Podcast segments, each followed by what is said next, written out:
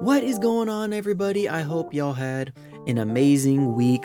Look, I don't know about y'all, but at least down here in Oklahoma, during the summer, it was not fun. It was like living in a sauna, 100 degrees almost every single day. It was absolutely brutal. But hey, the last week, it looks like fall is trying to tiptoe into our environment. And you know what? I am here for it. We had some like 70 degree days with a little breeze, and your boy felt good. I felt good. I felt something in the air. It feels like we're about to be getting right into fall and winter, which everybody knows, no matter what they say, everybody knows that winter time is the best time of year. With that being said, we got a good one. We're continuing to go through Ephesians, and we are in chapter 2. If you haven't listened through the previous episodes, I highly recommend doing it because Paul is just tracking on one train of thought through the first two chapters here. We're going to discover in the next few chapters how he continues that thought. But at least here in chapter 2, Paul is continuing to track on this idea of having the knowledge of God. And we're going to be reading through two verses today. I know we're making progress, baby. We're going through verse 11 and 12. And like we always do, we're going to read through it together, and then we will break it down verse by verse. So let's hop straight into it. Paul says, "Therefore, remember that at one time you Gentiles in the flesh, called the uncircumcision by what is called the circumcision, which is made in the flesh by hands. Remember that you were at that time separated from Christ, alienated from the commonwealth of Israel, and strangers to the covenants of promise, having no hope and without God in the world. But now in Christ Jesus, you who were once far off have been brought near by the blood of Christ." All right, I lied. It was actually verse 11 through 13. But anyway, we're going to break this down verse by verse, starting in verse 11. And once again, Paul starts off by saying, "Hey, therefore remember that at one time you Gentiles in the flesh were called the uncircumcision by what is called the circumcision, which is made in the flesh by hands." Now, Paul is just flowing from his point that he previously made a few verses before, that we are saved by grace and not by any works. So we're saved by the mercy and grace of God, not by any good deeds or anything that we could have done to merit that grace. And Paul doesn't just drop this fact on those believers and expect them to come away with the correct course of action in light of what they just learned. Rather, what he does is he tells them exactly what their perspective, exactly what their response should be to this knowledge. And obviously what Paul is immediately talking about is the fact that, you know, the Gentiles were called the uncircumcised in kind of a negative, or kind of putting them as other by those who were circumcised, which were the Jews. And Paul points out, like, hey, even though you were kind of called this, you were pointed out as uncircumcised by those who were circumcised, the circumcision was just an act of the flesh. It was something that was done by human hands. It was a work of man. It really has no more, you know, significance other than just what's physically there. It doesn't add any spiritual significance. It doesn't make you more of a believer or higher in the light of God or anything like that. It's just purely something that's physical, which is playing off of what Paul said before, like, hey, you're saved by grace and not by any works, not by anything that you do, kind of jabbing at the Jews like, hey, you know, circumcision doesn't save you. It doesn't make you righteous. It doesn't make you right with God. It doesn't do any of that.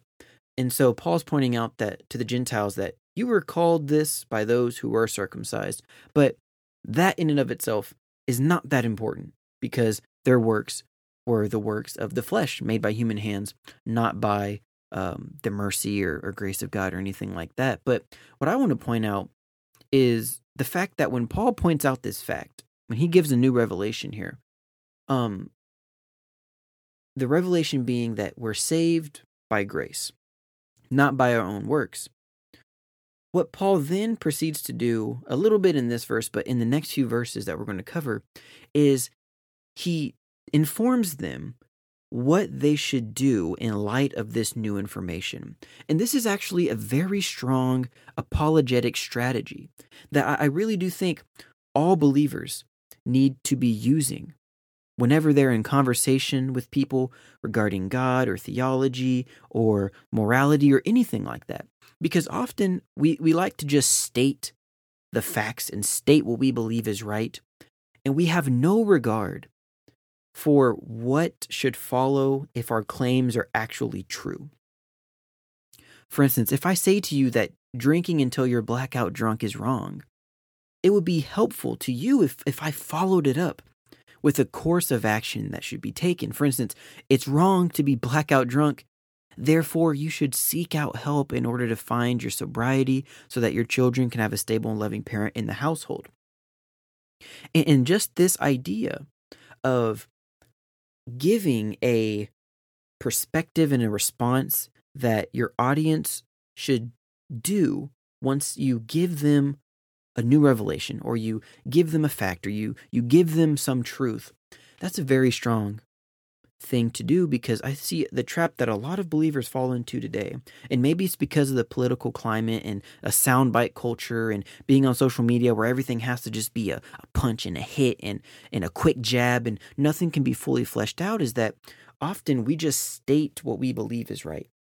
We state what we believe are the facts and act as though our stating of the facts is going to completely and utterly change how the person responds to what they've just heard. And what the Bible does, and what's so interesting about the Bible, is that it commands what is true. And its commands is always followed by a therefore. I told you this, now do this because of what I've told you. And I'm not saying literally that there's always a word therefore after the Bible's commands, but it's implied. It's an implied response to a command or a principle that is found in God's word. You know, when we look at the example of Christ, Jesus didn't just come up and say to the people, hey, the kingdom of God is at hand. He's the only, I'm the only way to the Father, and then just up and bounce. If he did, we would have no idea what we are supposed to do with this information. Or at the very least, we would have no idea what could come if we rejected this information. Rather, what Jesus did is he would make these truth claims. He would say the kingdom of God is at hand. He would say that he's the only way to the Father. He would say all these things, but then he would follow them up with therefores. Hey, the kingdom of God is at hand, and because of that, you need to repent. Hey, I'm the only way to the Father, and because of that, you need to follow me. You need to leave your old life behind. You need to believe. All of these commands are followed by things that the listener should do. And when we give the listener an idea of what should follow from a truth claim or a revelation, it then puts the ball in their court, because they now understand that if I don't do X, I will get a certain consequence. But if I do X, I will receive a certain reward. And that's a very powerful apologetic strategy that needs to be used in conversation. I mean, we see this played out with Jesus once again in Matthew 16, verse 24. He says, if anyone would come after me, let him deny himself and take up his cross and follow me. So here Jesus is giving clear instructions. Hey, if you want what I got, if you want these things that I have been preaching and saying are going to come to pass, then you need to take up your cross and follow me. That's the course of action you need to take in light of these truth claims. In Mark chapter 1, verse 14 through 15, it says this, now after John was arrested, Jesus came into Galilee proclaiming the gospel of God and saying, the time is fulfilled, the kingdom of God is at hand, repent and believe in the gospel. So Jesus is saying, hey, let me give you a truth claim. The time is fulfilled. The kingdom of God is at hand. That's the truth. That's the fact.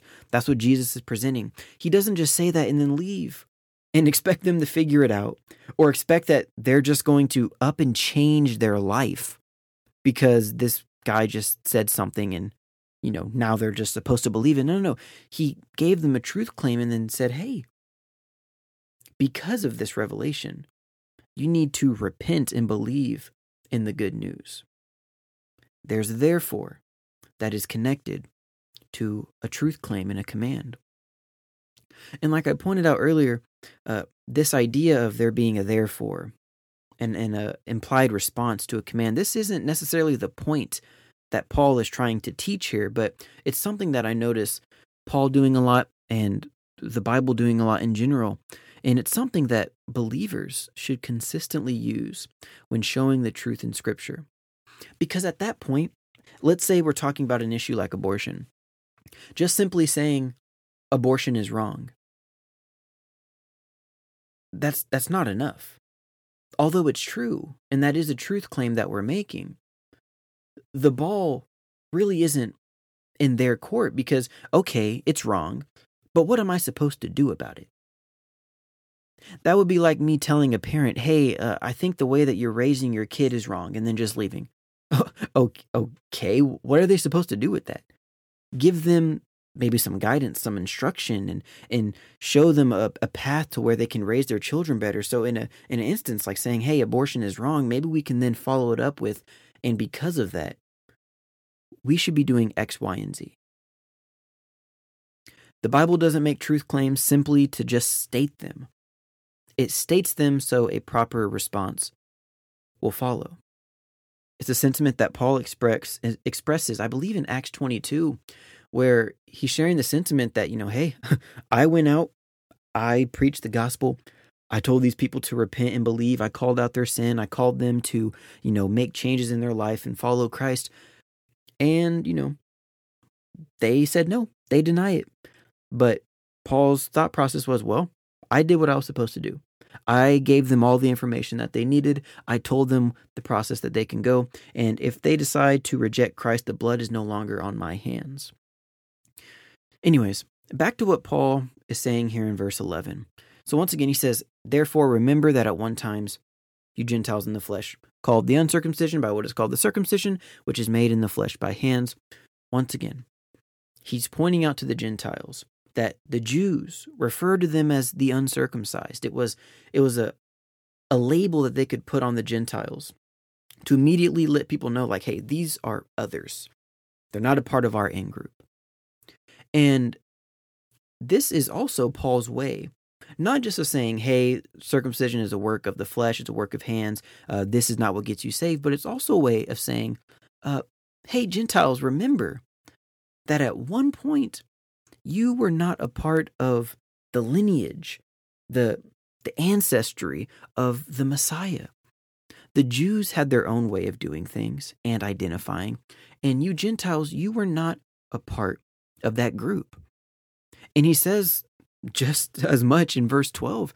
He says, remember that you were at that time separated from Christ, alienated from the commonwealth or citizenship of Israel, and strangers to the covenants of promise, having no hope and without God in the world. So Paul's reminder to Gentile believers is that before they had faith in Christ, before they were included into the family of God, they were separated from Christ. And this struck me as interesting because off the top of my head, it seemed like Paul was implying that the Jews before Christ weren't separated from Christ.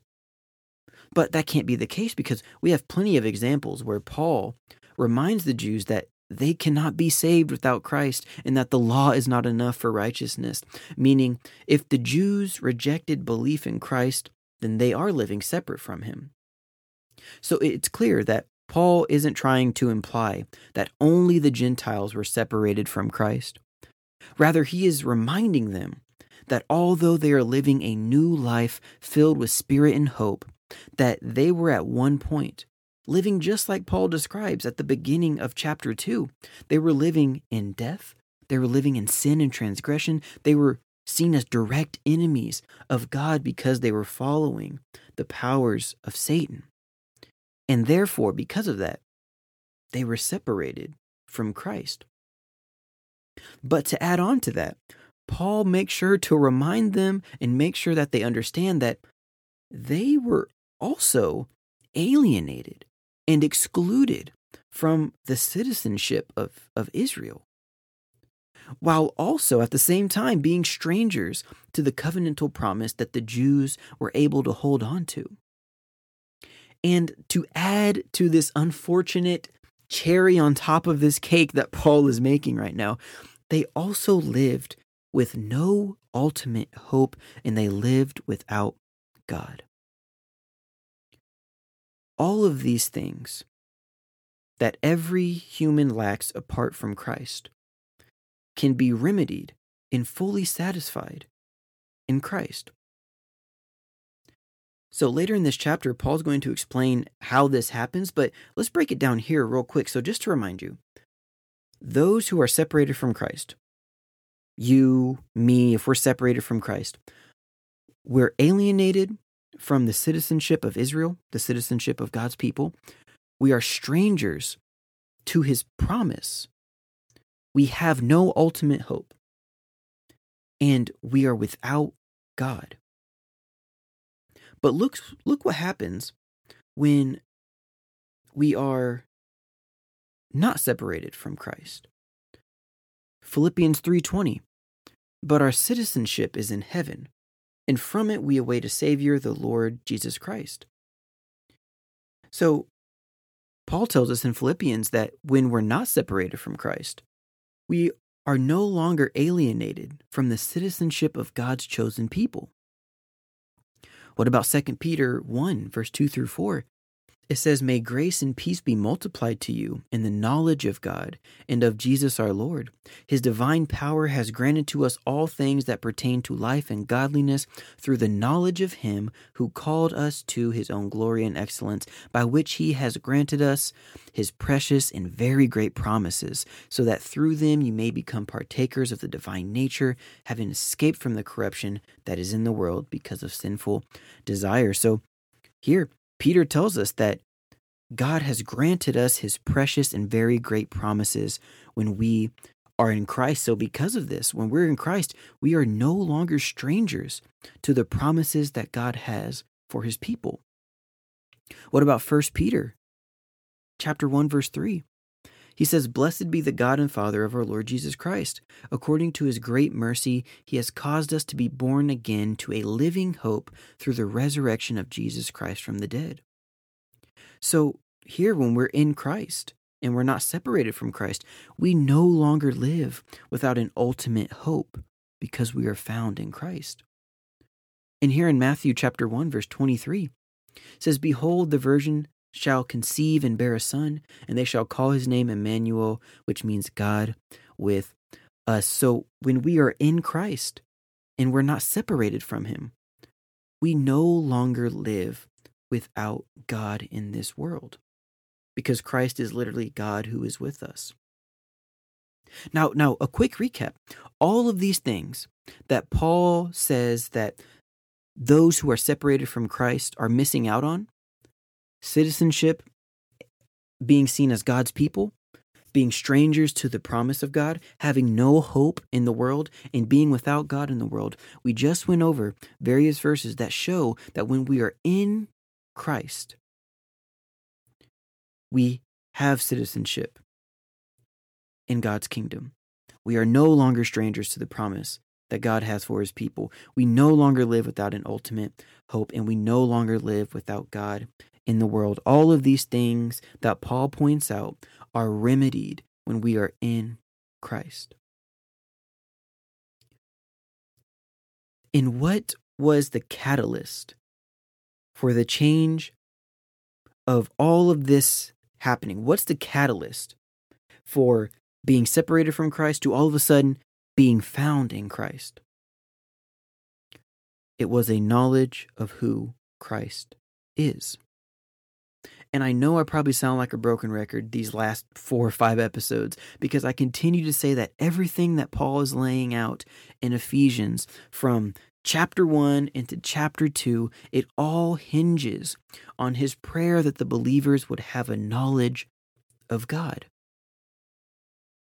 And I promise you I'm not crazy, but every single brick on this road that Paul is paving, it all starts with a knowledge of God. Paul makes it clear that without this knowledge, without this wisdom, we end up living a life full of sin in transgression, and we end up following the powers of Satan and live to only fulfill our barbaric desires.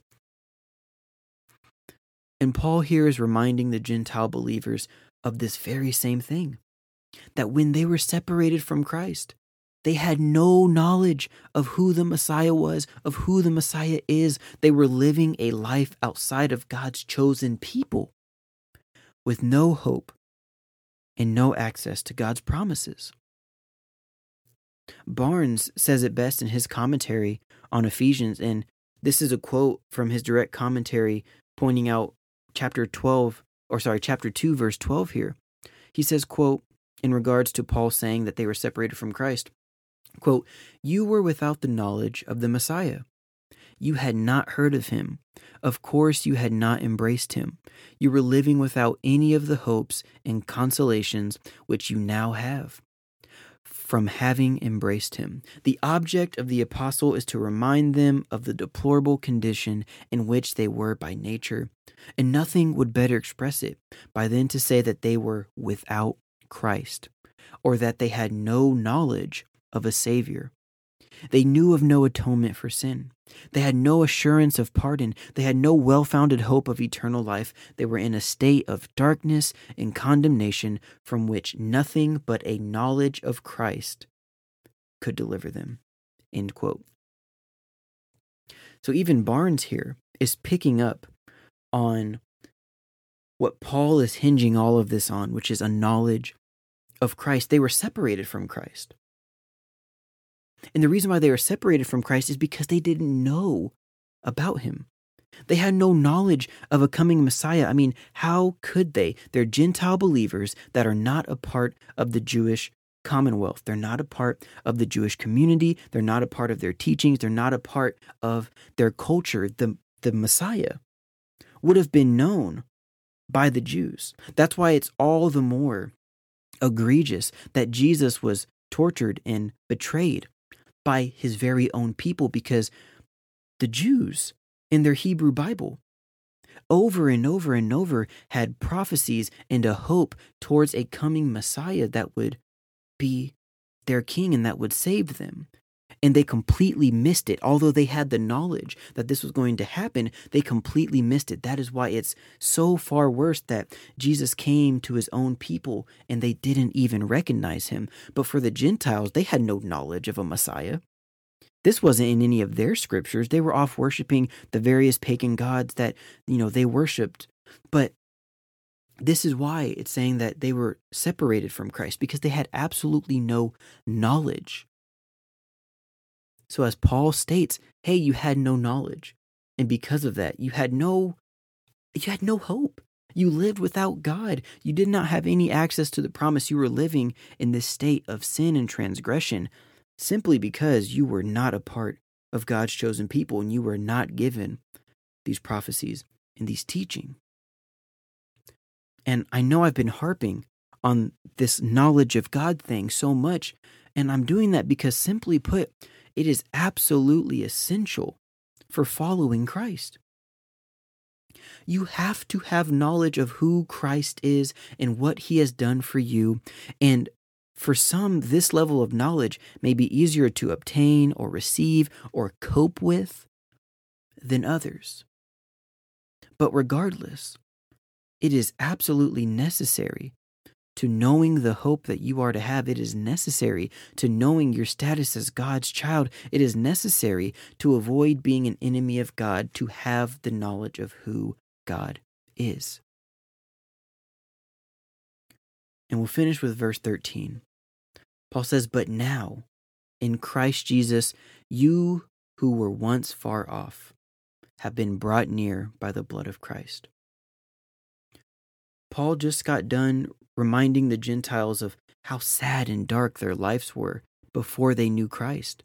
They had no hope. They lived without God. They were seen as outsiders to God's kingdom. But now in Christ, all of that changes. You're no longer far off because you were brought near by the blood of Christ. And I like that Paul slips that in. Paul slips in the reason why you are brought near. It's not because of your own works. It's not because of your own good deeds. It's not because of your worthiness of being forgiven. It is simply and purely because of the blood of Jesus Christ.